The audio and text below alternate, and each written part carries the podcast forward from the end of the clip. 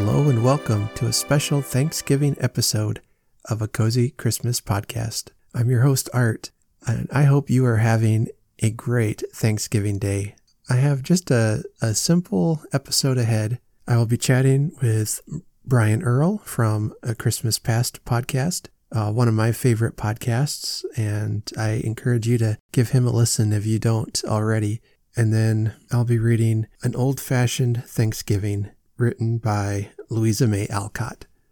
If you missed it a couple episodes ago, I read her story, Tilly's Christmas, and it was a wonderful story of the power of showing kindness uh, to those in need. And so that's what we'll have uh, on the schedule for today. And I hope to be with you uh, in your ear today as you celebrate Thanksgiving, or we'll begin decorating Christmas this weekend. And so, without further ado, here is the interview with Brian Earl.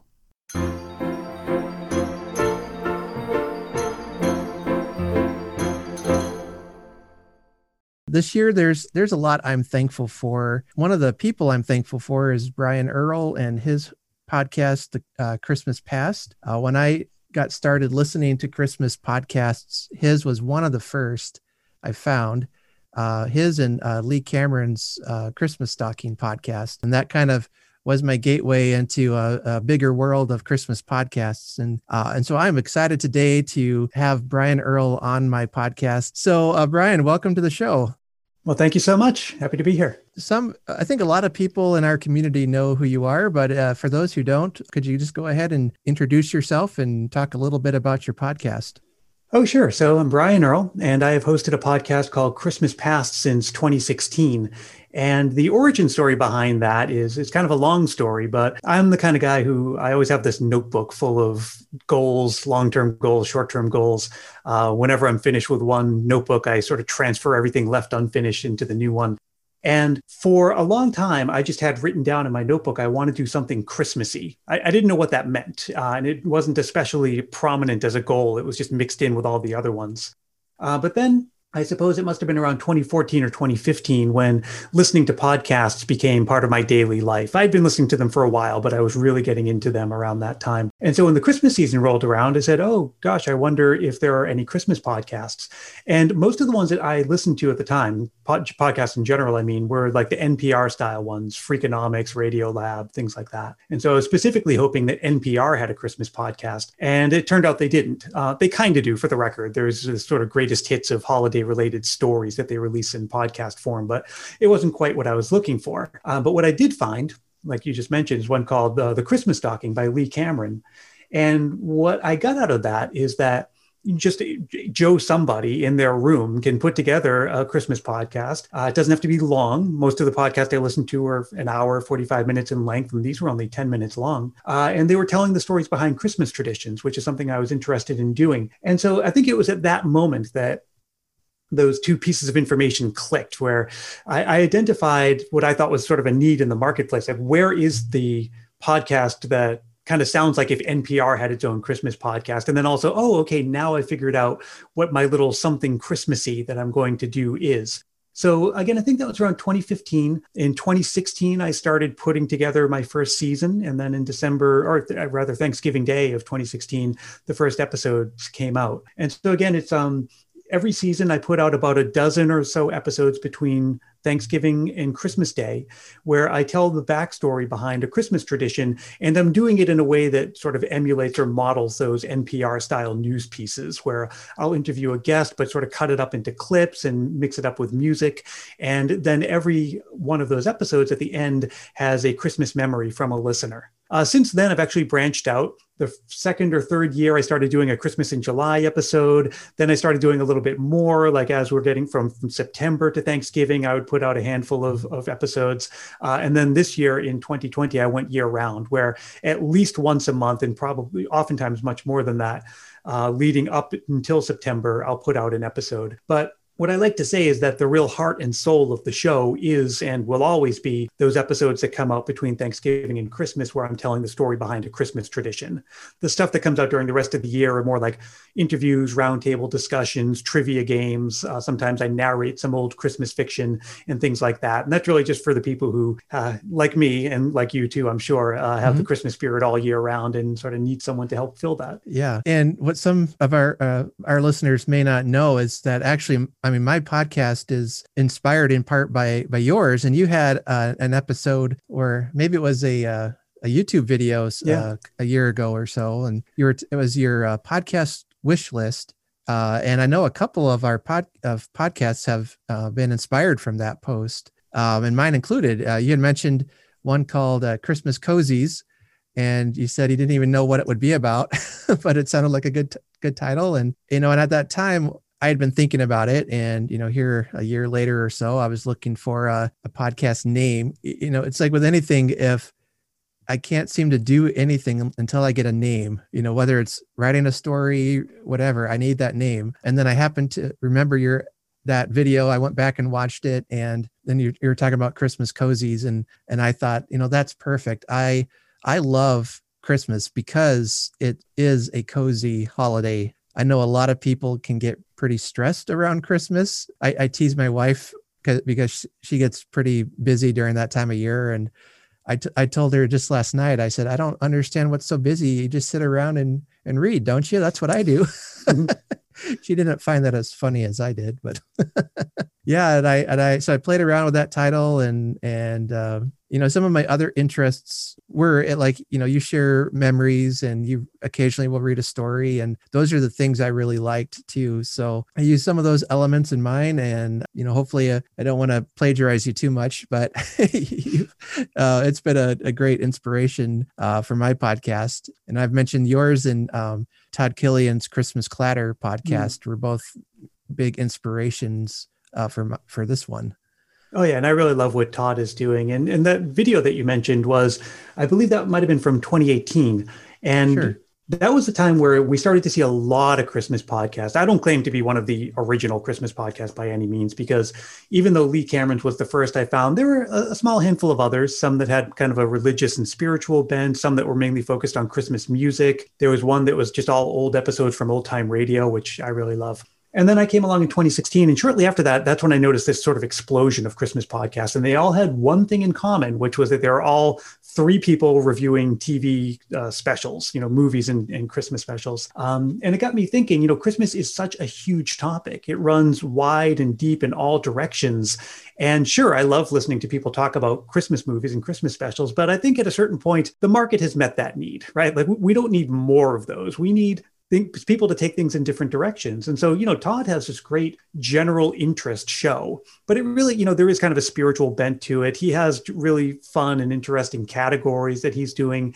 Uh, there are other ones like oh no, I'm blanking on the name, but the fellow who talks about the history behind Christmas foods, uh, seasons eatings, there it is.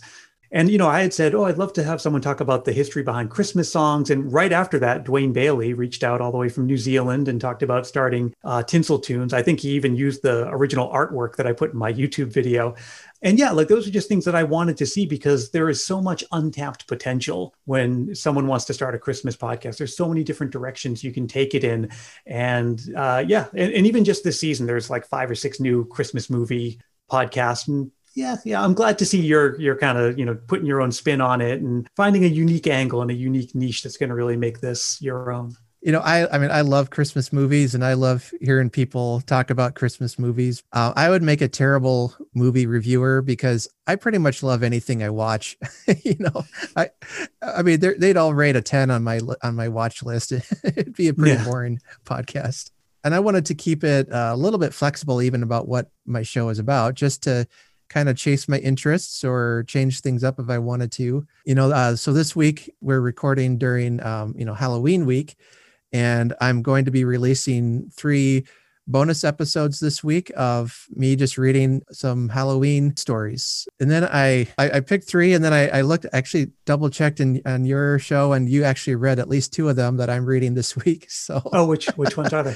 I'm doing a, a kidnapped Santa Claus Yeah. And the uh, oh, what's the other? Oh, um, the uh, the goblins who stole a sexton. Oh yeah, that's a that's a good one. Yeah, yeah, and and that one because I I have I have a pretty large Charles Dickens presence in my podcast, so. Mm-hmm. That to me was was a no brainer. The first one I'm releasing is called the uh, the the Tapestried Chamber, uh, which is an old. Um, it, I, I guess it was you know one of those old Victorian Christmas stories, but it didn't really have anything to do with Christmas, and it was a, just a kind of a scary story. And I thought, you know, that's that's this feels good for a, a Halloween story. I'm putting one out later uh, before Halloween. So by the time your listeners hear this, it'll already be out there. Uh, and it's a it's sort of the same thing you were describing. It's a quote unquote Christmas story insofar as it takes place during Christmas, but that's pretty much it. There's no other Christmas atmosphere or details in it. Uh, and it's a story called Smee. And if anyone has a chance to read it or listen to the episode, I would advise you to check it out. It is genuinely creepy. It, it's a ghost story. It's a creepy ghost story about a very creepy game of hide and seek. Uh, however, it was a game that took place during the Christmas season. So yeah, check that one out. Who wrote that? Gosh, I'm not going to remember the name. Remember? It's from 1913. Okay, um, okay. because it sounded familiar. Actually, I might maybe I came. I haven't read it. I may have come across it. So I knew going in, you know, I wanted to tell stories and because for me that's what really makes Christmas cozy is to, you know, to to be sitting by the tree, to be, you know, under your blanket with a cup of hot cocoa or eggnog and and reading a story. And, you know, as I was thinking about starting a podcast, you know, I had a lot of interests. Uh, Charles Dickens is a huge interest of mine. Um, books are, Christmas was, and I thought, boy, there's a way I could combine all of these things into into one. So I've been able to now interview some authors and and some musicians and things in upcoming episodes, and that part's been really exciting and fun. Mm. Just just to be able to talk to people about you know my favorite holiday. That's and not to be told to be quiet. It's too early. you know, it's too early to talk about Christmas. Uh, that's been the probably the best part. So and now, as you mentioned, you share a lot of stories uh, on your on your podcast. Do you have a favorite uh, author or a favorite Christmas story? Oh, that's a good question. Uh, fiction or nonfiction? Do you? Mean? Uh, you know, honestly, fiction or nonfiction, e- either one, one of both. Yeah, so let's see. For nonfiction story, well, there's the semi-autobiographical, uh, a maybe it's called A Christmas Memory by Truman Capote. Mm-hmm. Um, that one is is one of my favorites, and all, all, all, the ones that I would consider uh, my favorites, they're ones that I would discover later on in life. Uh, I think the ones that you grow up with, I think you reach a certain age where you kind of associate them with maybe just with Christmas in general or with uh, childhood. And so for a while, you're trying to outgrow them. And then for a while, you're just sort of accepting them as part of the recurring scenery of Christmas and not really taking as face value as just, you know, stories. Um, that just work as as good stories to read. I mean, when it comes to nonfiction stories, uh, at, at the risk of like sounding like I'm promoting myself. There were some ones. There was an episode I put out last year about the backstory to uh, Yes, Virginia. There is a Santa Claus. Yeah, and that's a, it's a really interesting story and it is not the story the protagonist of that story is not who you think it is. It's not virginia. It is the editor of the newspaper uh, francis church who wrote this really nice piece about you know faith and belief and all of that who like an avowed atheist uh, had written a lot of, of stories or written a lot of articles um, you know with a very skeptical and critical thinking mindset.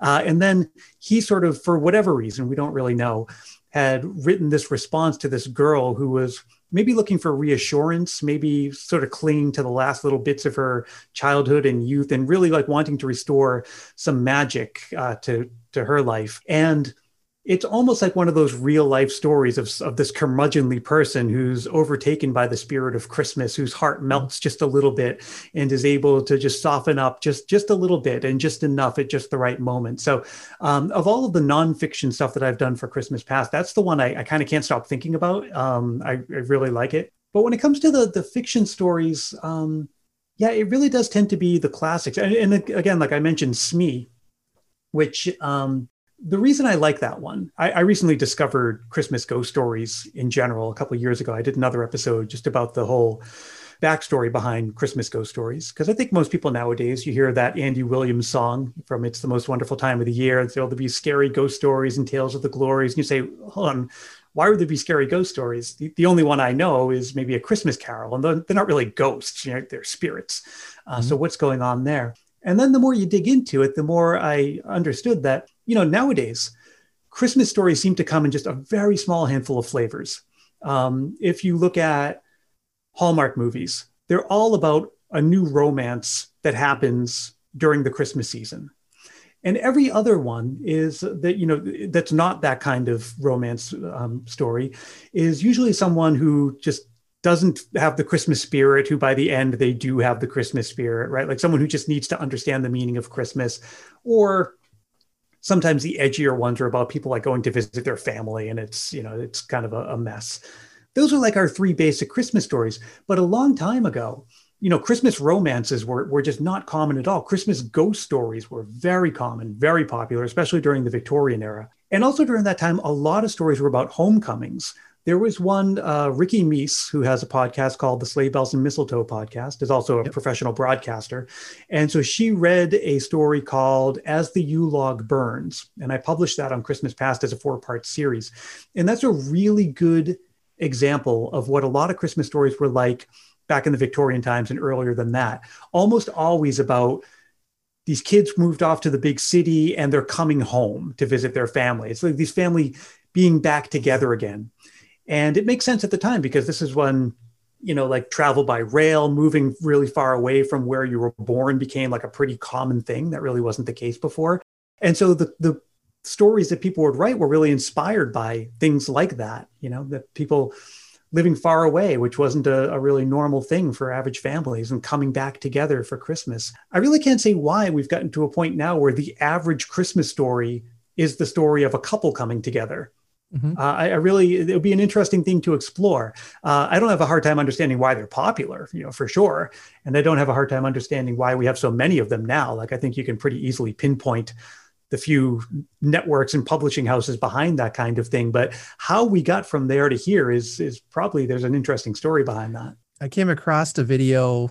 It's, it's about a three or four minute long video. The um, lady, uh, I think she's a professor and um, she was talking about Victorian ghost stories and how it tied into the um, technology and the and the fears of the society at the time, and even in how seances developed. And and there was you know the the, the rapping and tapping, and that kind of coincides with communicating with like Morse code and over. Um, oh, I can't think of the word now. The uh, anyway, uh, yeah.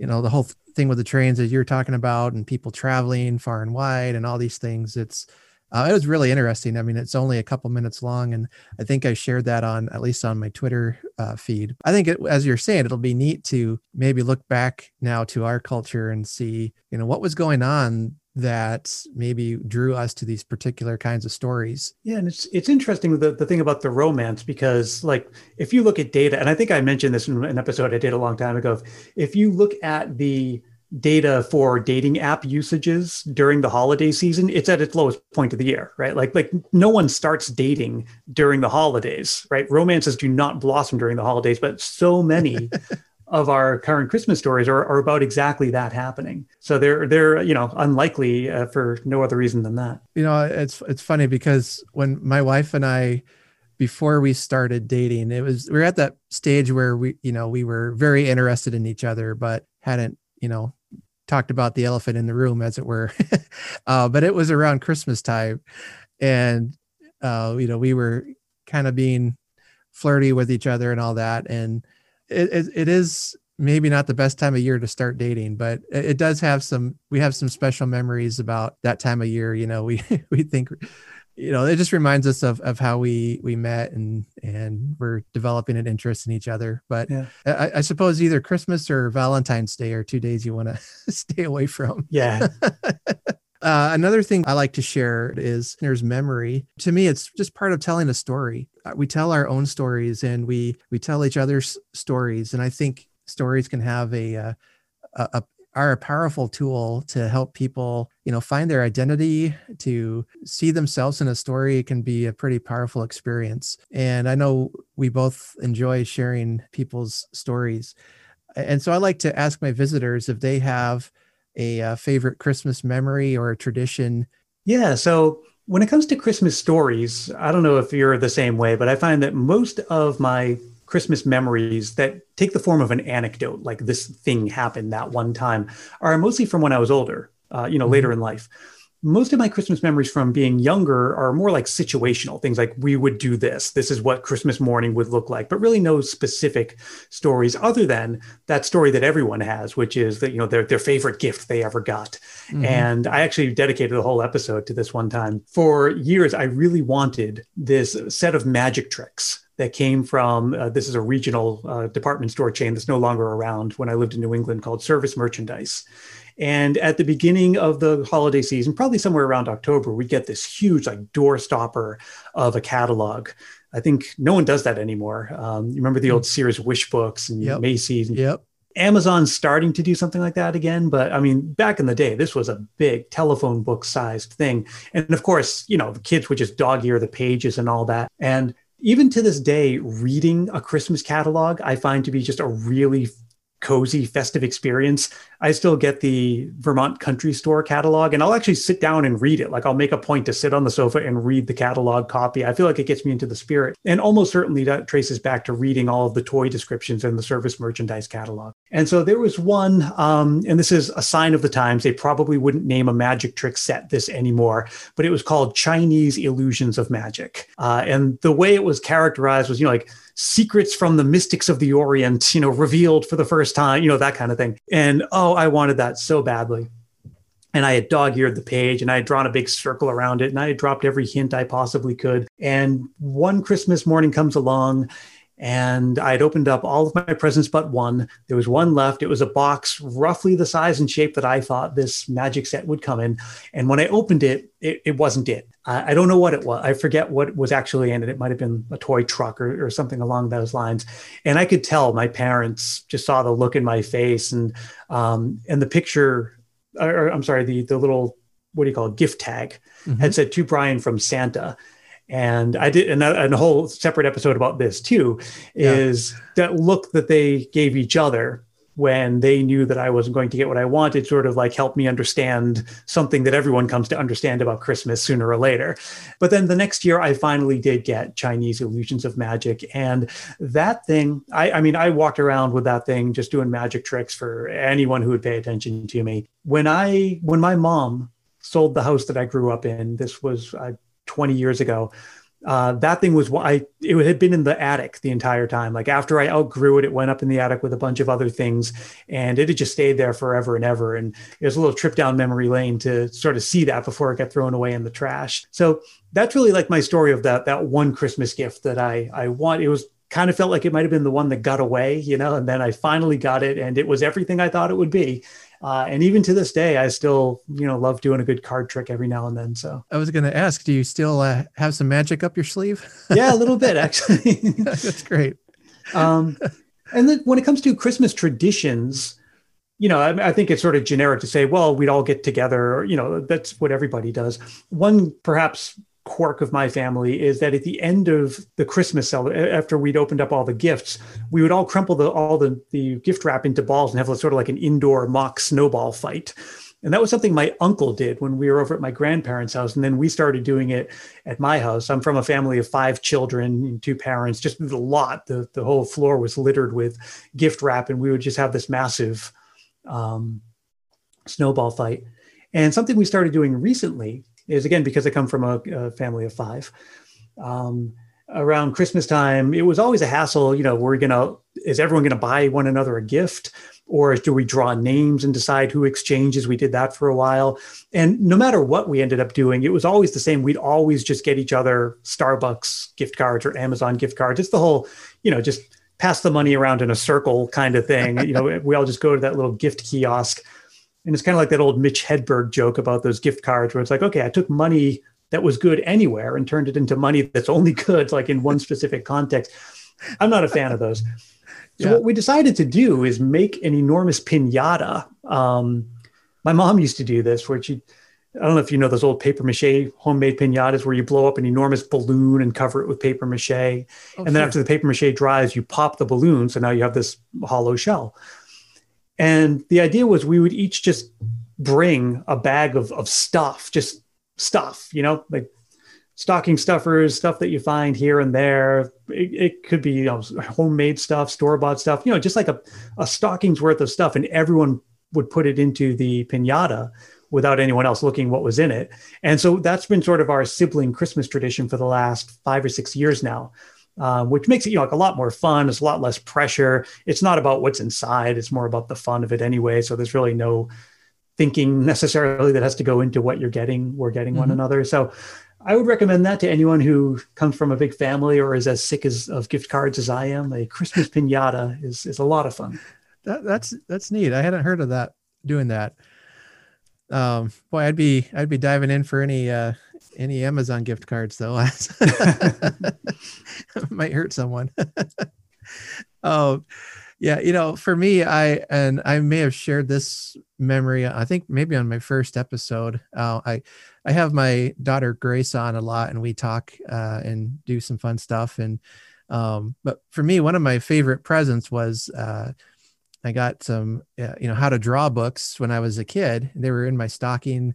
I think um, they're actually from my grandparents, um, but they knew I kind of like to um, doodle and draw. And I was I was maybe seven or eight years old, but for me, this was like this was uh, this was an amazing gift. And usually, you know, stockings aren't your big gift item, but that's I mean, for me, that's the gift I remember from Christmas that year because it inspired a lifelong love of of art of of drawing, of photography, of just, you know, all that creative stuff. And, and I love it when, when a gift can inspire, you know, a bigger interest mm-hmm. uh, in something. And that just helps you to maybe develop a new hobby or just takes you off in a new direction.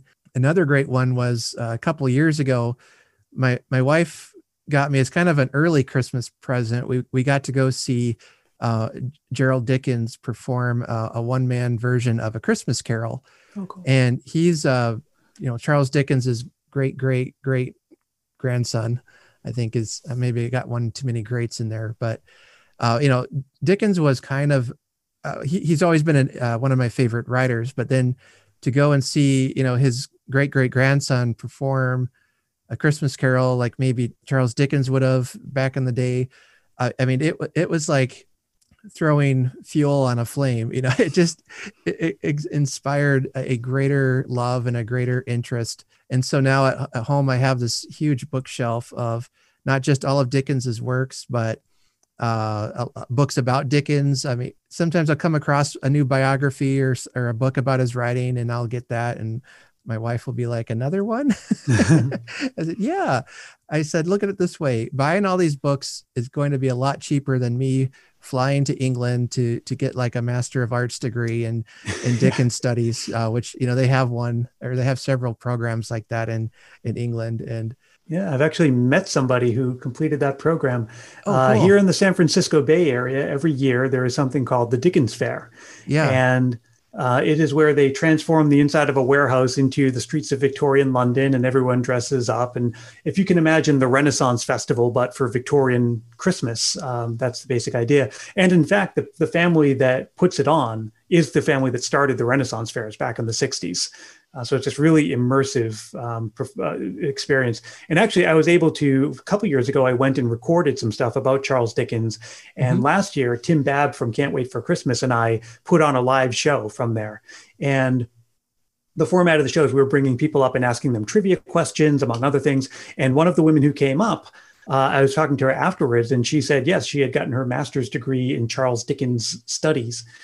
And I don't know if you're aware of this. There, there's a Charles Dickens Museum in London, and they have a really good YouTube channel where they talk about all kinds of stuff and among other things how to make a traditional christmas pudding and just last week i actually tried to make that very christmas pudding um, and it is very boozy tasting my goodness you, you put a lot of brandy into it and uh, i generally i don't really enjoy the flavor of alcohol like ever uh, but i just uh-huh. figured i wanted to have the the full experience. And uh, well, if I tried it again, I'd probably put less booze in it. yeah. Uh, yeah, I'm familiar with that uh, channel. I, I follow that. So uh, I, I think I might have seen that same video and I couldn't help but think, man, they must have all just been drunk. I don't know. Well, I think they were also they didn't have refrigeration or other forms of preservation, so they were sure. probably putting a lot of alcohol into things to make sure, darn sure, that anything uh, that could possibly kill you kill you was killed first. You know, I, I read somewhere that if you you read a certain amount of hours or pages, it's equivalent to this kind of a degree or whatever. You know, it's a mm-hmm. crazy high amount, but I thought, well, that sure that'll be a easy way, and so I just kind of you know follow my interest and passion where the, where it takes me. Mm-hmm. Uh, but you know that was a, a, a, date we were able to have around Christmas time, and that again just kind of helped inspire uh, you know a more of a deeper interest in something. And those things are always great when they happen. Yeah. You know, other than oh another tie, great, I'll I'll, I'll wear that. uh, but I mean, I like Christmas ties, so when when we uh, air this episode, it's going to be pretty close to uh, well, not Christmas, Thanksgiving, and uh, of course, I think many people have the tr- tradition of sharing uh, things that they're thankful for. And uh, you know, I know Brian, I I asked if you could come up with a couple of things you're thankful for, and and I'm uh, and I'll share some as well. but you want to go ahead and go first? Sure. Well, the things that I'm thankful for this year, especially, um, and I don't know if there's such a thing as being pre thankful for something, but uh, as you and I were talking before we started rolling, I'm about to become a dad for the first time, uh, like a week from today. And so I guess at this stage, I can say I'm thankful that that's going to happen and then by the time the episode comes out i will be thankful that it has happened um, there's a you know there's a lot that goes into all of that you know again first timer so i don't really quite know what I'm getting myself in for. I have some ideas, um, but you know, we'll be able to celebrate our first Christmas together. Um, you know, most of my family's on the East Coast. Most of my wife's is the same thing, so it'll just be the three of us. And you know, I'm glad that at least we'll be able to have some sort of family Christmas experience in whatever form that might take in a crazy year like this. Uh, so definitely thankful for that. Thankful for my wife. We've been together, um, since 1998, if you can believe wow. that. Yeah. Wow. Um, and also a few years ago, I moved out to California and from from New England. And while I miss New England this time of year in the fall, uh, there's nothing quite like just living out here where it's beautiful and sunny every single day. Um, and I don't take stuff like that for granted. I, I kind of thought I would, but every day that I go outside and go for a bike ride, I'm just I'm really glad that that's part of uh, my life. And you know, again, like it might sound silly because it might sound like a small thing to the average person, but for people like you and me, uh, the Christmas podcast is something that you know I've really been very thankful for, especially because you know, like I said, for a long time I knew I wanted some creative outlet for uh, my my love of Christmas, and I wanted a way to be able to celebrate all year round um, in a way that felt legit, right? that, that I actually had something to work on, and you know, so it started out as this little hobby, but it, it's really blossomed now. You know, I, I, did live shows last year. They were flying me out for conferences. If we weren't in the middle of a pandemic, it would be the same kind of thing. It's just, it's opened a lot of doors. I've made a lot of really good friends. Uh, I get to talk to interesting people like you. It's just been really gratifying overall. Uh, and not only that, but you sort of learn a bunch of different things, as I'm sure you've discovered. It's not, you don't just record a podcast you sort of have to learn how to do social media you have to learn how to be something of an audio engineer and a web designer and, and all of those kinds of things. And oh, so it's been sort of horizon expanding in a lot of ways. And yeah it, it's just really been one of the more fulfilling creative things that i've done. And i'm a full-time designer so i do creative stuff for a living. So uh, that's saying something.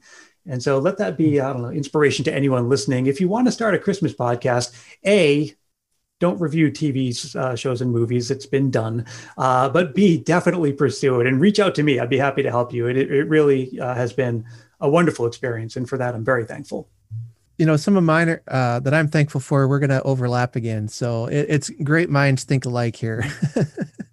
Uh, but I, you know, I'm thankful for my family, which is generic, I know, but I, I think especially in, in I don't know, in, in the world, in our culture today, we just see so much um, hate and so much uh, anger and all this that I think it's good to really be thankful for those for those basic things, you know. I, and I am. I'm thankful for my family. You know, I've been able to use this podcast even to do things with my family. Uh, like I have Grace on a lot. She I asked my kids if they wanted to be on the podcast, and you know, she was like, "Yes, I'll, I'll do it. I'll do it." and she jumped, she jumped at the chance, and uh, we've had a lot of fun with that. And uh, I, I refer to her as the po- the more popular of the two hosts. Um, she's got a, a, little fan club. But doing that, my son, my oldest son, he uh, he's really into music and writing music, playing music. So he uh, he wrote our little intro theme, and he'll write a couple of the songs I'll play when I'm talking or something. He doesn't do all of them, but uh, sometimes I'll ask him for something specific, and he'll be able to get that for me. Mm-hmm. He's a really great musician, uh, I think, and uh, so I, I'm happy to let him have a part of that too. So, you know, our podcast kind of becomes a family affair, and uh, that's and that's fun. And then also, you know, I I'm like you said, I'm I'm grateful for technology that's able to connect us. Um, you know, through the podcast, I, I, like you said, I've been able to meet uh, interesting people. Uh, you know, my first interview was with an author whose work I greatly admired, and and we both have a shared interest in um, the old uh, sci-fi writer Ray Bradbury, mm-hmm. and so I was able to have him on. We got to talk about Ray Bradbury. Uh, he he wrote one Christmas story or just a couple, but he he's you know he wrote a lot of Halloween stories and things. And I got to meet him over Zoom. I mean, I just uh, kind of a whim thought, yeah, I'll just send him a request, see what happens. And you know, hey, he's like, yeah, sure, absolutely. Mm-hmm. Uh, and so that's been neat, uh, just to to get to reach out and especially during a time when you know we're all socially distant and we're all maybe in quarantine and having to be apart from people to still have the ability to reach out and have a, a meaningful connection uh, you know i know social media can get a bad rap sometimes which you know to be fair there's uh, it's given a lot of people a voice that maybe needs to be quiet. Uh, but uh, in any case, it gives us a chance to uh, uh, to do something positive with it uh, which I, I think is really needed right now. Mm-hmm. I'm also thankful for just the ability to tell stories um, for people who have that creative gift to to write, and that they're willing to share that, and they're and they're wanting to get published, and you know to get their voice out there, to get their story out. Uh, you know that's why I I'm trying and looking for authors to to inter- interview to promote their work uh, and I have some friends who are writers, and they've talked about how much of a struggle it is to to break into that mainstream uh, venue. But I, I love hearing people's voices and whatever their story is, and whatever you know what whatever story they're trying to tell. I want to try to help them get that out there. Mm-hmm. I mean, stories are powerful, and it can help people find their identity and you know find who they are and whether it's somebody sharing a story about themselves or a fictional story, I think it's great. One of my listeners sent in a, a memory that I've just shared, and it was it's a very short story, but it was it really resonated with me. Uh, her name is Rachel, and she shared the story of how her dad was kind of a kind of a, a Scrooge. They they would tease him about being kind of a Scrooge, uh, but when she went away to college and then she came home from college her dad had um, decorated the outside of the house in christmas lights and he was waiting for her and so excited to see her reaction to it. Um, you know very uncharacteristic of him from the sounds of it. And you know something like that i, I just i thought that is a really sweet story mm. and uh, you know unfortunately her dad had passed away uh, i don't know how long ago now but you know she said that's one of the stories she remembers uh, from him. And you know it's things like that that i want to share on on this podcast uh yeah. just to you know not just give somebody the warm the warm cozies and the the the warm christmas feelings but to you know to share a story that might have an impact on someone else that says hey you know i can do something simple like that. I'll put up christmas lights and maybe i'll bring somebody some uh, some cheer who might need it mm-hmm. um, so I, I think the ability to tell stories is such a a profound one and uh, one that I want to encourage people to do. Brian, as we we look over this past year, I, I I know there's been a lot of hard things, but there's so much we have to be thankful for this year. You know, I think it's been such a a crazy year for a lot of people. And I think there's some people seem to think that once this year is over, everything is going to just stop on January 1st. And unfortunately, you know, th- this is a process that we're all in. And so that's why it's more important than, than ever, perhaps, to really focus on the things that we're thankful for, um, the things that are really meaningful. Because once you sort of get rid of a lot of the, the nonsense in your life or the things, you know, that you used to do uh, maybe more by habit or for, through peer pressure or, or something like that, that you can no longer do, you realize that they're not that important or they never were in the first place. And one thing I, I did is um, early on during the pandemic, I'd find myself, uh, you know, working, of course, but having a lot more time at home. And I would fill it with things like, you know, looking at social media and things like that. And after a while, you say, I don't even care about this. I just don't know what else to do with all of this free time that I have. Uh, and yeah. free time is a gift. You know, there's there's only so much time, and so I casually played piano for a little while, uh, but you know, I sort of doubled down on it most recently, and you, you, are walking a tight line by saying like, oh, well, one of the good things that are coming out of this pandemic because it's a pandemic. There are no good things about a pandemic, but um, right. there are are happy side effects. Maybe that's a better way to put it. That you know things like that you can really you know just spend more time on the things that you think are important and realize what things really aren't important to you. And so, yeah, this is if nothing else, this is just a really good time to focus on what you know you actually are thankful for and we're starting to see a, a, little bit of a trend this year with Christmas already, where there's not going to be a lot of brick and mortar shopping. There's probably not going to be quite as much travel as there was, or family gatherings. Although um, I hate to sound pessimistic, I think a lot of people are just gonna that's going to be their breaking point. They're going to get together at Christmas, unfortunately.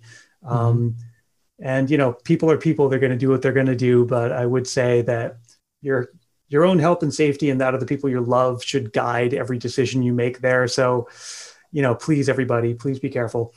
Mm-hmm. But at the same time, you're starting to see how a lot of people are, are trying to sort of scale down Christmas this year and think of ways to make it more meaningful. Maybe it's more about, uh, you know, less about the gifts and more about just the connections. And that's a very cliche thing to say. Someone says that in some way, shape, or form every year. But this year, it, this might be the catalyst that we need to say, you know, hey, yeah. maybe maybe it's like smaller handmade gifts. Maybe it's more about focusing on the time that we have rather than the hustle and bustle of the season. Well, I, I know, you know, my wife and I were talking about Christmas, and because so many things are being either shut down or or minimized, mm. you know, or in smaller amounts, you know, my kids hardly have any Christmas related school activity uh, you know, a lot of the things we usually would do have been canceled or or pared down dr- dr- drastically. And you know, it, it, like you said, a pandemic is not a good thing, but there's good that can come out of it. Mm-hmm. And, and on one is that we're going to have time to just relax and spend time with each other, which, you know, this is my son's, my oldest son's last year living at home. He's about, he's going to go to college. He's going to graduate high school. Um, and so there's going to be now that new stage of life where we don't get to see him as often. Mm-hmm. Uh, and that's sad, but it's, you know, it's good and it's healthy. But, you know, we're going to be able to slow down a bit and enjoy some more time with him. And that's, mm-hmm. you know, that's a good thing. Yeah. Um, I've noticed a lot of uh, creative endeavors coming from this time, uh, whether it's um, stories or music or things like that, that people are like hey i'm stuck home home for you know three weeks or three months. I'm gonna i'm gonna learn an instrument or i'm gonna write a story. I'm gonna do that novel i've always wanted to do but didn't get a chance to. So uh, yeah uh, it's it's there's always that opportunity to to take something bad and we can turn that into something good mm-hmm. uh, or some some good can come from it well, uh, Brian, I want to just thank you so much for stopping by and uh, at least uh, virtually anyway, mm-hmm. and uh, for taking the time to to chat uh, all things Christmas and a little bit of Thanksgiving. We're hoping uh, you and your wife have a have a good rest of your year, and that when your baby comes, that there's going to be a lot of good times ahead for you. Yeah, well, thanks very much. I really enjoyed coming on today. You bet, you bet, and uh, get get the get your sleep while you can. yeah, no, I, am sure it'll be fine. So you take care, and I hope I hope you have a, a happy Thanksgiving. You too. Happy Thanksgiving and Merry Christmas. Have you ever wondered why we sing and eat figgy pudding during the holidays? How does the butter letter from 11th century Rome create the perfect holiday dessert. Join me, Glenn Warren, on Seasons Eatings as we explore the history and origins of your favorite Christmas foods. So head on over to seasonseatingspodcast.com to subscribe on your podcast app of choice.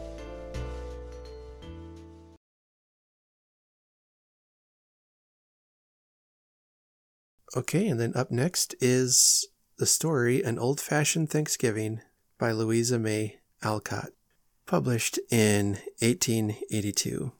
So grab a turkey leg, sit yourself down by the fireplace, and let's enjoy a Thanksgiving story.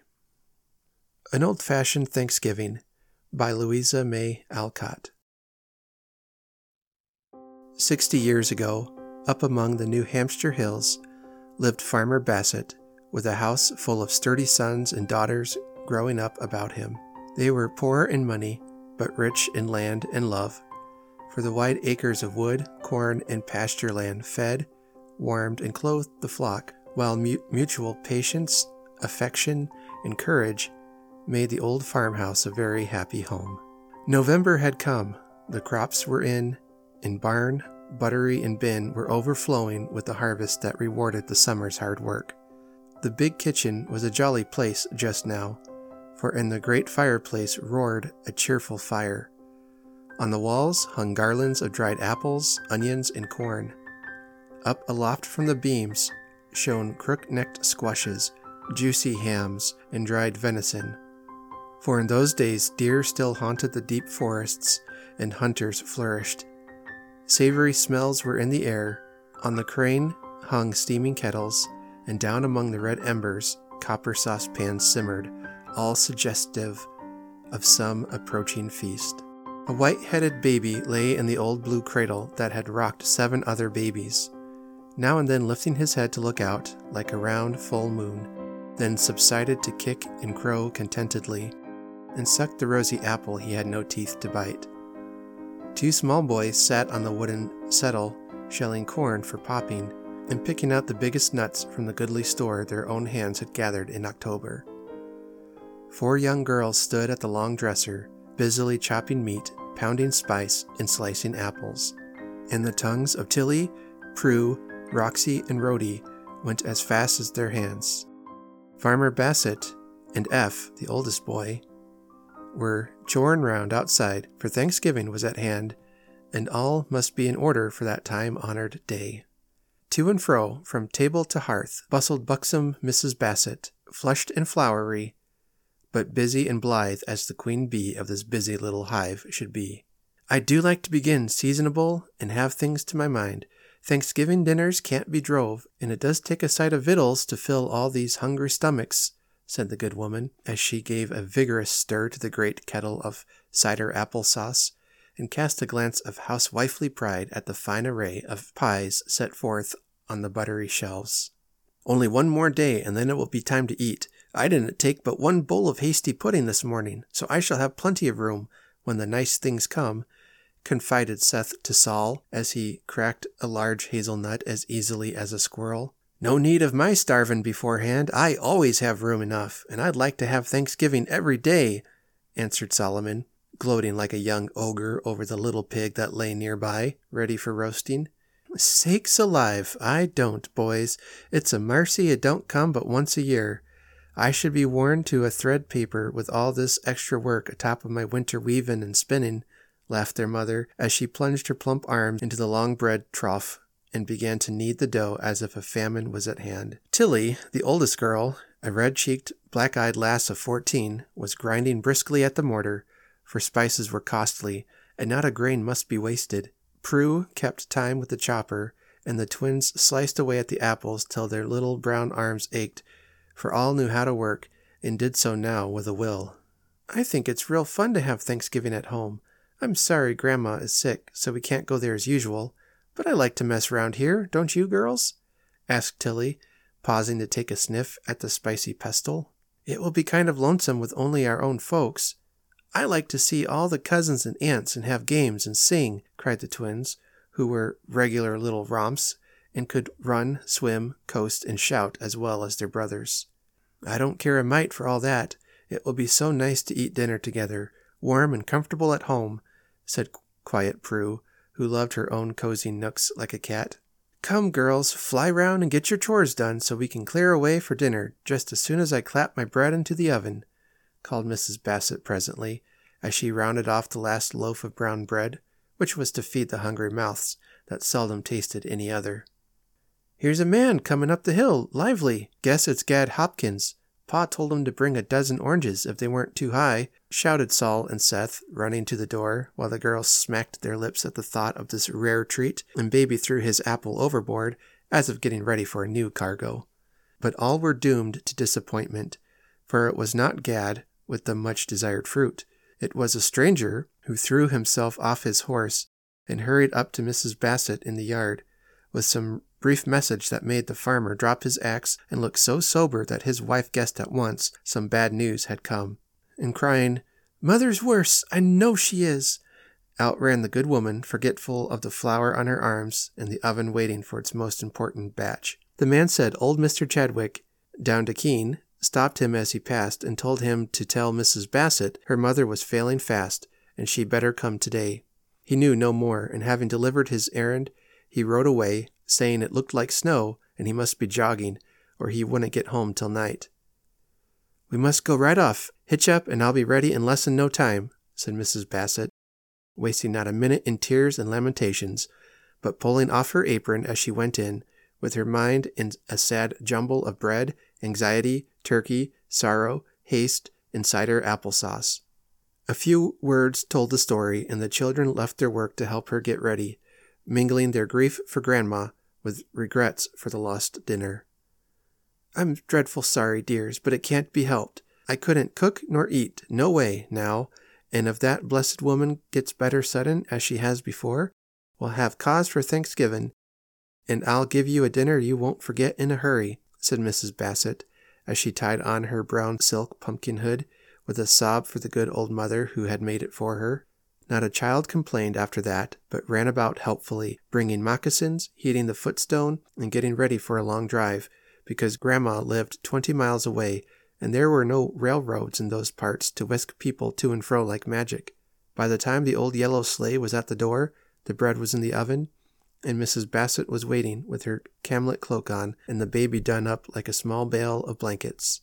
Now, Eph, you must look after the cattle like a man, and keep up the fires, for there's a storm brewing, and neither the children nor dumb critters must suffer, said Mr. Bassett as he turned up the collar of his rough coat and put on his blue mittens, while the old mare shook her bells as if she preferred a trip to Keene to hauling wood all day.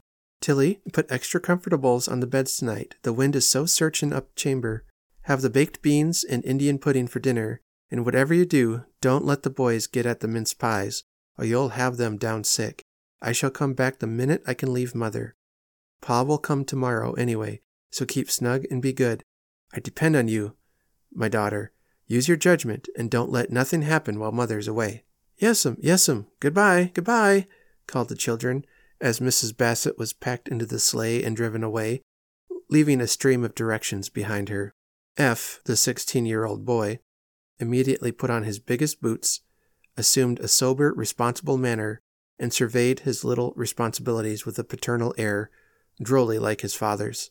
Tilly tied on her mother's bunch of keys, rolled up the sleeves of her homespun gown, and began to order about the younger girls. They soon forgot poor Granny and found it great fun to keep house all alone, for mother seldom left home, but ruled her family in the good old fashioned way. There were no servants, for the little daughters were Mrs. Bassett's only maids, and the stout boys helped their father, all working happily together with no wages but love, learning in the best manner the use of the heads and hands with which they were to make their own way in the world.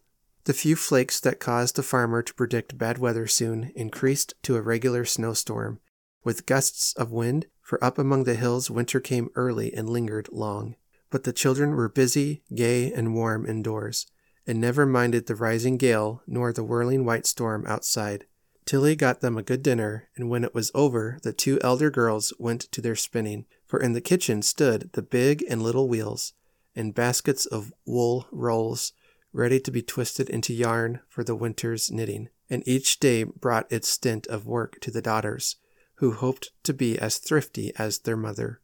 Eph kept up a glorious fire, and superintended the small boys, who popped corn and whittled boats on the hearth, while Roxy and Rhody dressed corncob dolls in the settle corner, and Bose, the brindled mastiff, lay on the braided mat, luxuriously warming his old legs. Thus employed, they made a pretty picture. these rosy boys and girls, in their homespun suits, with the rustic toys or tasks which most children nowadays would find very poor or tiresome. Tilly and Prue sang as they stepped to and fro, drawing out the smoothly twisted threads to the musical hum of the great spinning wheels. The little girls chattered like magpies over their dolls and the new bedspread they were planning to make, all white dimity stars on a blue calico ground, as a Christmas present to Ma. The boys roared at Eph's jokes and had rough and tumble games over Bose, who didn't mind them in the least. And so the afternoon wore pleasantly away. At sunset, the boys went out to feed the cattle, bring in heaps of wood, and lock up for the night. As the lonely farmhouse seldom had visitors after dark, the girls got the simple supper of brown bread and milk, baked apples, and a doughnut all round as a treat. They sat before the fire, the sisters knitting, the brothers with books or games, for Eph loved reading, and Sol and Seth never failed to play a few games of Morris with barleycorns on the little board they had made for themselves at one corner of the dresser. Read out a piece, said Tilly from Mother's chair, where she sat in state, finishing off the sixth woolen sock she had knit that month. It's the old history book, but here's a bit you may like, since it's about our folks, answered Eph, turning the yellow page to look at a picture of two quaintly dressed children in some ancient castle. Yes, read that. I always liked to hear about the Lady Matilda I was named for, and Lord Bassett, Pa's great great great grandpa. He's only a farmer now, but it's nice to know that we were somebody two or three hundred years ago, said Tilly, bridling and tossing her curly head as she fancied the Lady Matilda might have done. Don't read the queer words, 'cause we don't understand 'em. Tell it, commanded Roxy from the cradle, where she was drowsily cuddled with Rhody. Well, a long time ago, when Charles the First was in prison, Lord Bassett was a true friend to him, began Eph, plunging into his story without delay. The Lord had some papers that would have hung a lot of people if the king's enemies got hold of 'em. So when he heard one day, all of a sudden, that soldiers were at the castle gate to carry him off, he had just time to call his girl to him and say, I may be going to my death, but I won't betray my master. There is no time to burn the papers, and I cannot take them with me. They are hidden in the old leathern chair where I sit. No one knows this but you, and you must guard them till I come or send you a safe messenger to take them away. Promise me to be brave and silent, and I can go without fear. You see, he wasn't afraid to die, but he was to seem a traitor. Lady Matilda promised solemnly, and the words were hardly out of her mouth when the men came in and her father was carried away a prisoner and sent off to the tower. But she didn't cry. She just called her brother and sat down in that chair, with her head leaning back on those papers like a queen, and waited while the soldiers hunted the house over for him. Wasn't that a smart girl? cried Tilly, beaming with pride, for she was named for this ancestress and knew the story by heart. I reckon she was scared, though, when the men came swearing in and asked her if she knew anything about it. The boy did his part then, for he didn't know, and fired up and stood before his sister, and he says, says he, as bold as a lion, If my lord had told us where the papers be, we would die before we would betray him. But we are children and know nothing, and it is cowardly of you to try to fright us with oaths and drawn swords. As Eph quoted from the book, Seth planted himself before Tilly with the long poker in his hand, saying as he flourished it valiantly, Why didn't the boy take his father's sword and lay about him? I would, if anyone was harsh to Tilly. You bantam. He was only a bit of a boy and couldn't do anything. Sit down and hear the rest of it, commanded Tilly, with a pat on the yellow head, and a private resolve that Seth should have the largest piece of pie at dinner next day as reward for his chivalry. Well, the men went off after turning the castle out of window, but they said they should come again. So faithfully, Matilda was full of trouble and hardly dared to leave the room where the chair stood. All day she sat there, and at night her sleep was so full of fear about it that she often got up and went to see that all was safe. The servants thought the fright had hurt her wits, and let her be, but Rupert, the boy, stood by her, and never was afraid of her queer ways. She was a pious maid, the book says, and often spent the long evenings reading the Bible, with her brother by her, all alone in the great room, with no one to help her bear her secret, and no good news of her father. At last, word came that the king was dead and his friends banished out of England. Th- then the poor children were in a sad plight, for they had no mother, and the servants all ran away, leaving only one faithful old man to help them. But the father did come, cried Roxy eagerly. You'll see, continued Eph, half telling, half reading. Matilda was sure he would, so she sat on in the big chair, guarding the papers, and no one could get her away. Till one day a man came with her father's ring and told her to give up the secret. She knew the ring, but would not tell until she had asked many questions, so as to be very sure. And while the man answered all about her father and the king, she looked at him sharply. Then she stood up and said in a tremble, for there was something strange about the man, Sir, I doubt you in spite of the ring, and I will not answer till you pull off the false beard you wear, that I may see your face and know if you are my father's friend or foe. Off came the disguise, and Matilda found it was my lord himself come to take them with him out of England. He was very proud of that faithful girl, I guess, for the old chair still stands in the castle, and the name keeps in the family. Pa says, even over here, where some of the Bassets came along with the pilgrims. Our Tilly would have been as brave, I know, and she looks like the old picture down to Grandma's. Don't she, Eph? cried Prue, who admired her bold, bright sister very much. Well, I think you'd do the setting part best, Prue. You are so patient. Till would fight like a wildcat, but she can't hold her tongue worth a cent, answered Eph. Whereat Tilly pulled his hair, and the story ended with a general frolic. When the moon faced clock behind the door struck nine, Tilly tucked up the children under the extra comfortables, and having kissed them all around as mother did, crept into her own nest, never minding the little drifts of snow that sifted in upon her coverlet between the shingles of the roof, nor the storm that raged without. As if he felt the need for as if he felt the need of unusual vigilance, old Bose lay down on the mat before the door and the cat had the warm hearth all to herself. If any late wanderer had looked in at midnight, he would have seen the fire blazing up again, and in the cheerful glow the old cat blinking her yellow eyes as she sat bolt upright beside the spinning wheel, like some sort of household goblin guarding the children while they slept.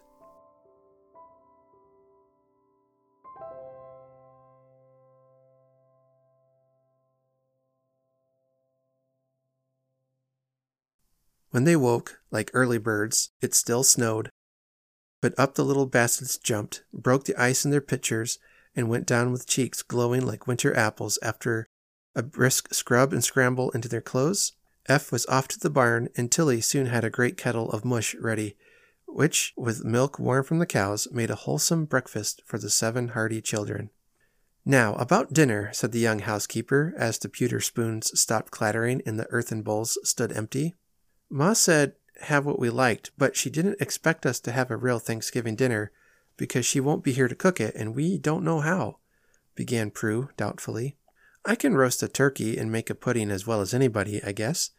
The pies are all ready, and if we can't boil vegetables and so on, we don't deserve any dinner, cried Tilly, burning to distinguish herself, and bound to enjoy to the utmost her brief authority. Yes, yes, cried all the boys. Let's have a dinner anyway.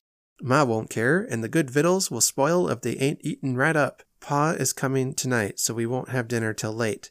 That will be real genteel and give us plenty of time, added Tilly, suddenly realizing the novelty of the task she had undertaken. Did you ever roast a turkey? asked Roxy with an air of deep interest. Should you dare to try? said Rhody in an awe-stricken tone. You will see what I can do. Ma said I was to use my judgment about things, and I'm going to. All you children have got to do is to keep out of the way and let Prue and me work. Eph, I wish you'd put a fire in the best room so the little ones can play in there. We shall want the setting room for the table, and I won't have 'em picking round when we get things fixed, commanded Tilly, bound to make her short reign a brilliant one. I don't know about that. Ma didn't tell us to, began cautious Eph, who felt that this invasion of the sacred best parlor was a daring step. Don't we always do it Sundays and Thanksgivings? Wouldn't Ma wish the children kept safe and warm anyhow? Can I get up a nice dinner with four rascals under my feet all the time? Come now, if you want roast turkey and onions, plum pudding and mince pie, you'll have to do as I tell you and be lively about it. Tilly spoke with such spirit, and her last suggestion was so irresistible that Eph gave in and, laughing good naturedly, tramped away to heat up the best room devoutly hoping that nothing serious would happen to punish such audacity. The young folks delightedly trooped in to destroy the order of that prim apartment, with housekeeping under the black horsehair sofa, horseback riders on the arms of the best rocking chair, and an Indian war dance all over the well waxed furniture. Eph, finding the society of the peaceful sheep and cows more to his mind than that of two excited sisters, lingered over his chores in the barn as long as possible and left the girls in peace. Now Tilly and Prue were in their glory, and as soon as the breakfast things were out of the way, they prepared for a grand cooking time. They were handy girls, though they had never heard of a cooking school, never touched a piano, and knew nothing of embroidery beyond the samplers which hung framed in the parlor. One ornamented with a pink mourner with a blue weeping willow, the other with this pleasing verse, each word being done in a different color, which gave the effect of a distracted rainbow. This sampler neat was worked by me in my twelfth year. Prudence B. Both rolled up their sleeves, put on their largest aprons, and got out all the spoons, dishes, pots, and pans they could find, so as to have everything handy, as Prue said. Now, sister, we'll have dinner at five. Pa will be here by that time if he is coming tonight, and be so surprised to find us all ready, for he won't have had any victuals if Grandma is so sick, said Tilly importantly. I shall give the children a piece at noon. Tilly meant luncheon. Doughnuts and cheese with apple pie and cider will please 'em. There's beans for Eph. He likes cold pork, so we won't stop to warm it up. But there's lots to do, and I don't mind saying to you I'm dreadful dubberson about the turkey. It's all ready but the stuffing, and roasting is as easy as can be. I can baste first rate. Ma always likes to have me. I'm so patient and steady, she says, answered Prue, for the responsibility of this great undertaking did not rest upon her, so she took a cheerful view of things. I know, but it's the stuffin' that troubles me, said Tilly, rubbing her round elbows as she eyed the immense fowl laid out on a platter before her. I don't know how much I want, nor what sort of yarbs to put in, and he's so awful big, I'm kind of afraid of him. I ain't. I fed him all summer, and he never gobbled at me. I feel real mean to be thinking of gobbling him, poor old chap, laughed Prue, patting her departed pet with an air of mingled affection and appetite. Well, I'll get the pudding off my mind first, for it ought to boil all day. Put the big kettle on, and see that the spit is clean while I get ready. Prue obediently tugged away at the crane with its black hooks, from which hung the iron tea kettle and three legged pot. Then she settled the long spit in the grooves made for it in the tall andirons, and put the dripping pan underneath, for in those days meat was roasted as it should be, not baked in ovens. Meantime, Tilly attacked the plum pudding.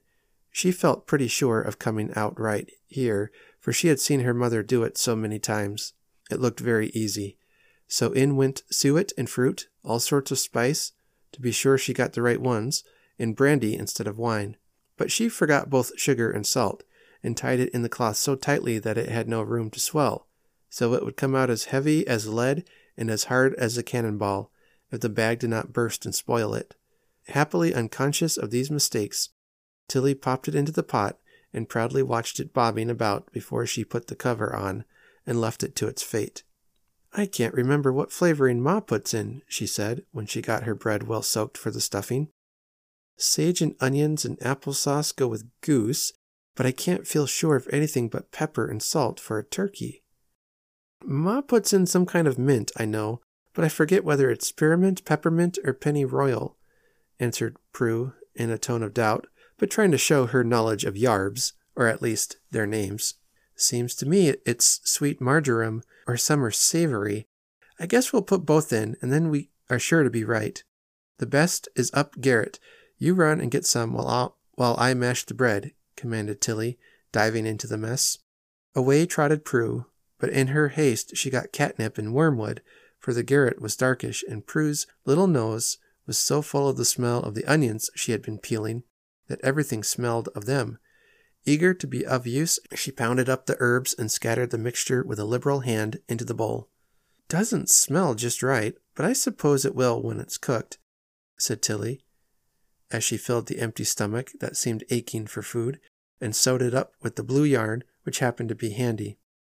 She forgot to tie down his legs and wings, but she set him by till his hour came, well satisfied with her work. Shall we roast the little pig too? I think he'd look nice with a necklace of sausages, as Ma fixed one last Christmas, asked Prue, elated with their success. Oh, I couldn't do it. I loved that little pig and cried when he was killed. I should feel as if I was roasting the baby, answered Tilly, glancing toward the buttery where Piggy hung, looking so pink and pretty, it certainly did seem cruel to eat him. It took a long time to get all the vegetables ready, for, as the cellar was full, the girls thought they would have every sort. Eph helped, and by noon all was ready for cooking, and the cranberry sauce, a good deal scorched, was cooling in the lean to. Luncheon was a lively meal, and doughnuts and cheese vanished in such quantities that Tilly feared no one would have an appetite for her sumptuous dinner. The boys assured her they would be starving by five o'clock, and Sol mourned bitterly over the little pig that was not to be served up. Now you all go and coast, while Prue and I set the table and get out the best china, said Tilly, bent on having her dinner look well, no matter what its other failings might be. Out came the rough sleds, on went the round hoods, old hats, red cloaks, and moccasins, and away trudged the four younger Bassets to disport themselves in the snow and try the ice down by the old mill, where the great wheel turned and splashed so merrily in the summer time. Eph took his fiddle and scraped away to his heart's content in the parlor, while the girls, after a short rest, set the table and made all ready to dish up the dinner when that exciting moment came. It was not at all the sort of table we see now, but would look very plain and countrified to us, with its green handled knives and two pronged steel forks, its red and white china and pewter platters, scored till they shone, with mugs and spoons to match, and a brown jug for the cider. The cloth was coarse, but white as snow, and the little maids had seen the blue eyed flax grow, out of which their mother wove the linen they had watched and watered while it bleached in the green meadow. They had no napkins and little silver, but the best tankard and Ma's few wedding spoons were set forth in state. Nuts and apples at the corners gave an air, and the place of honor was left in the middle for the oranges yet to come. Don't it look beautiful? said Prue, when they paused to admire the general effect. Pretty nice, I think. I wish Ma could see how well we can do it, began Tilly, when a loud howling startled both girls and sent them flying to the window.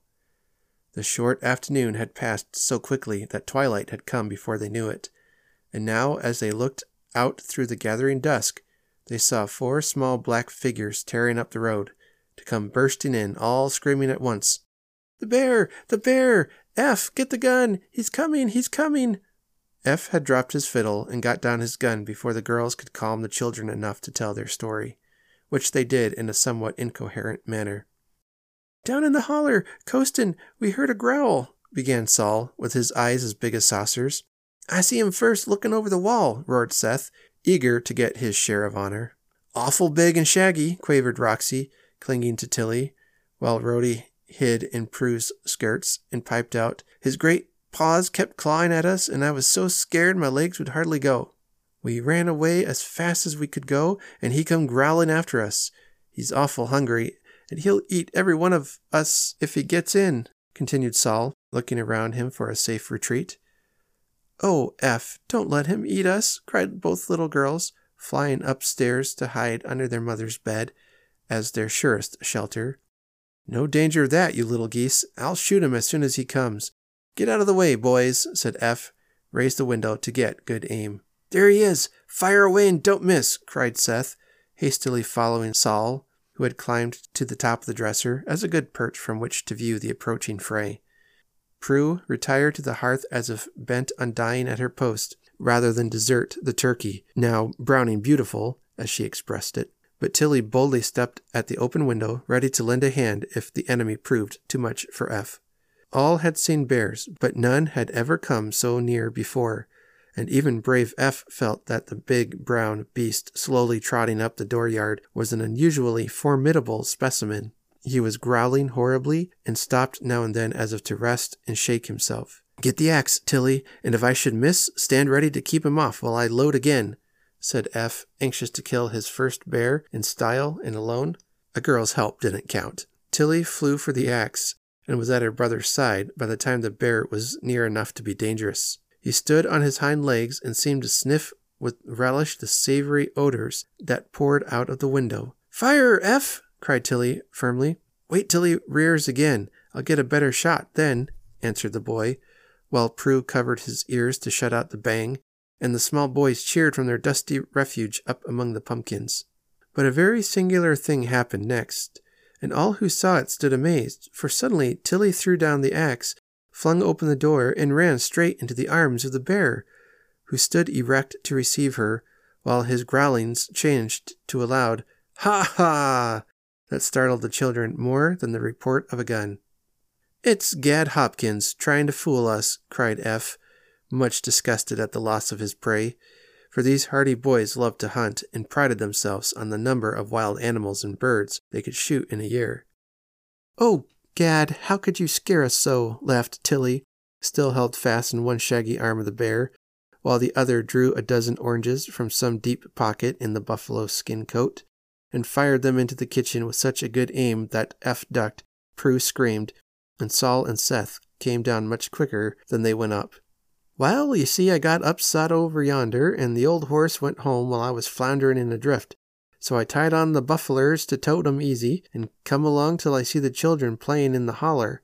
I just meant to give 'em a little scare, but they run like partridges, and I kept up the joke to see how Eph would like this sort of company, and Gad ha-ha'd again. You'd have had a warm welcome if we hadn't found you out. I'd have put a bullet through you in a jiffy, old chap, said Eph, coming out to shake hands with the young giant, who is only a year or two older than himself. Come in and set up to dinner with us. Prue and I have done it all ourselves, and Pa will be along soon, I reckon, cried Tilly, trying to escape. Eh, couldn't, no ways. My folks will think I'm dead if I don't get along home, since the horse and sleigh have gone ahead empty. I've done my errand and had my joke. Now I want my pay, Tilly. And Gad took a hearty kiss from the rosy cheeks of his little sweetheart, as he called her. His own cheeks tingled with the smart slap she had given him as she ran away, calling out that she hated bears and would bring her axe next time. I ain't afeard.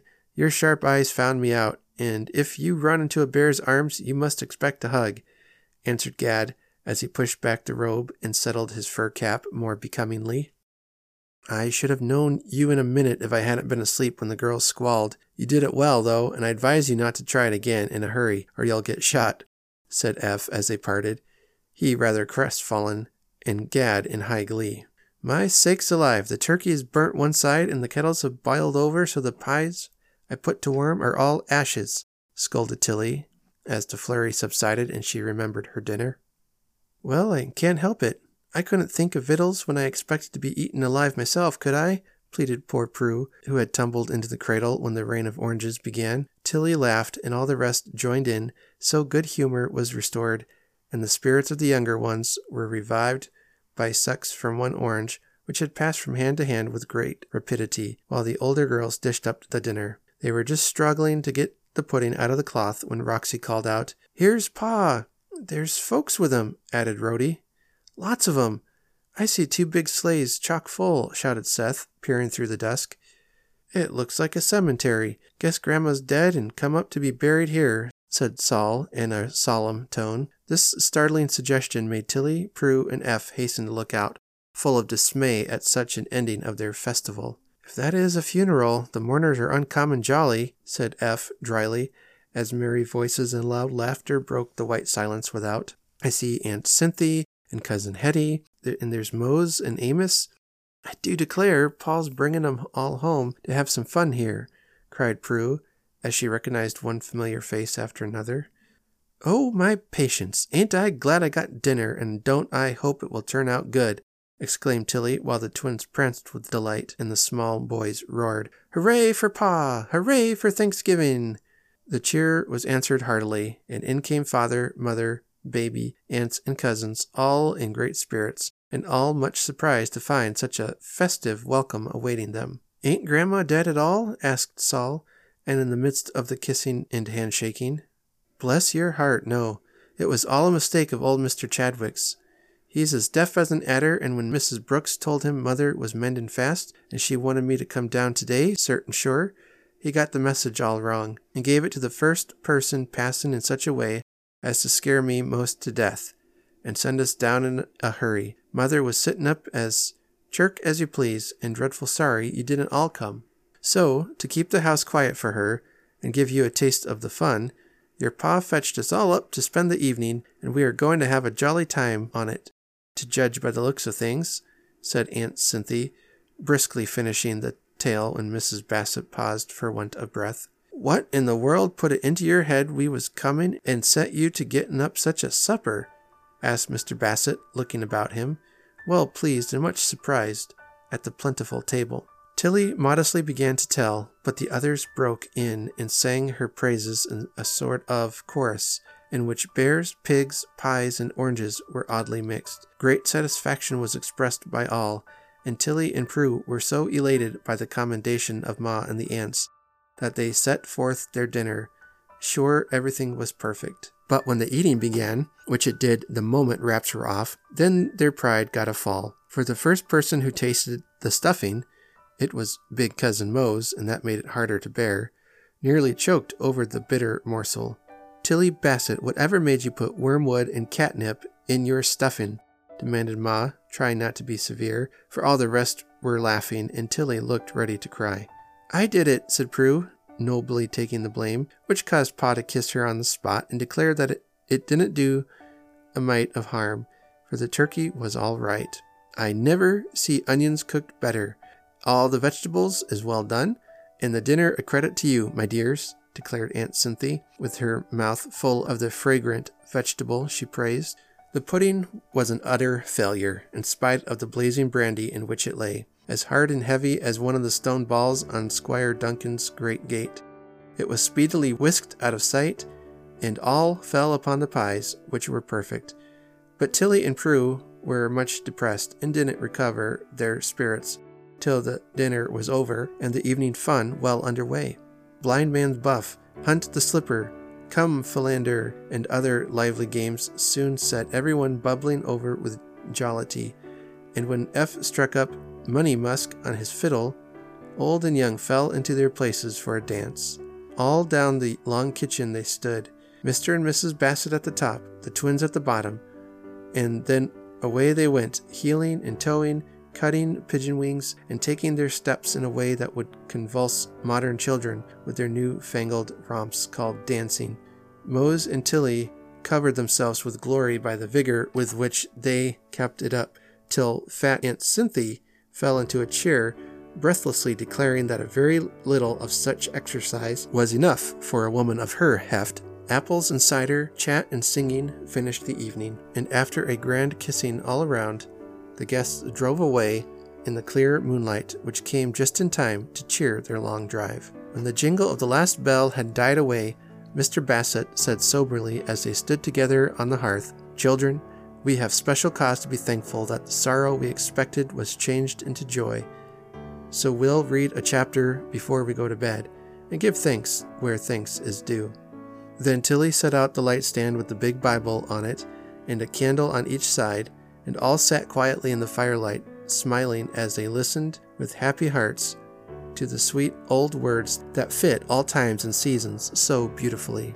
When the good nights were over and the children in bed, Prue put her arm around Tilly and whispered tenderly, for she felt her shake and was sure she was crying.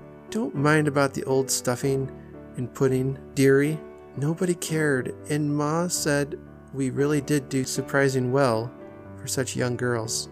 The laughter Tilly was trying to smother broke out then, and was so infectious, Prue could not help joining her, even before she knew the cause of the merriment. I was mad about the mistakes, but don't care enough to cry.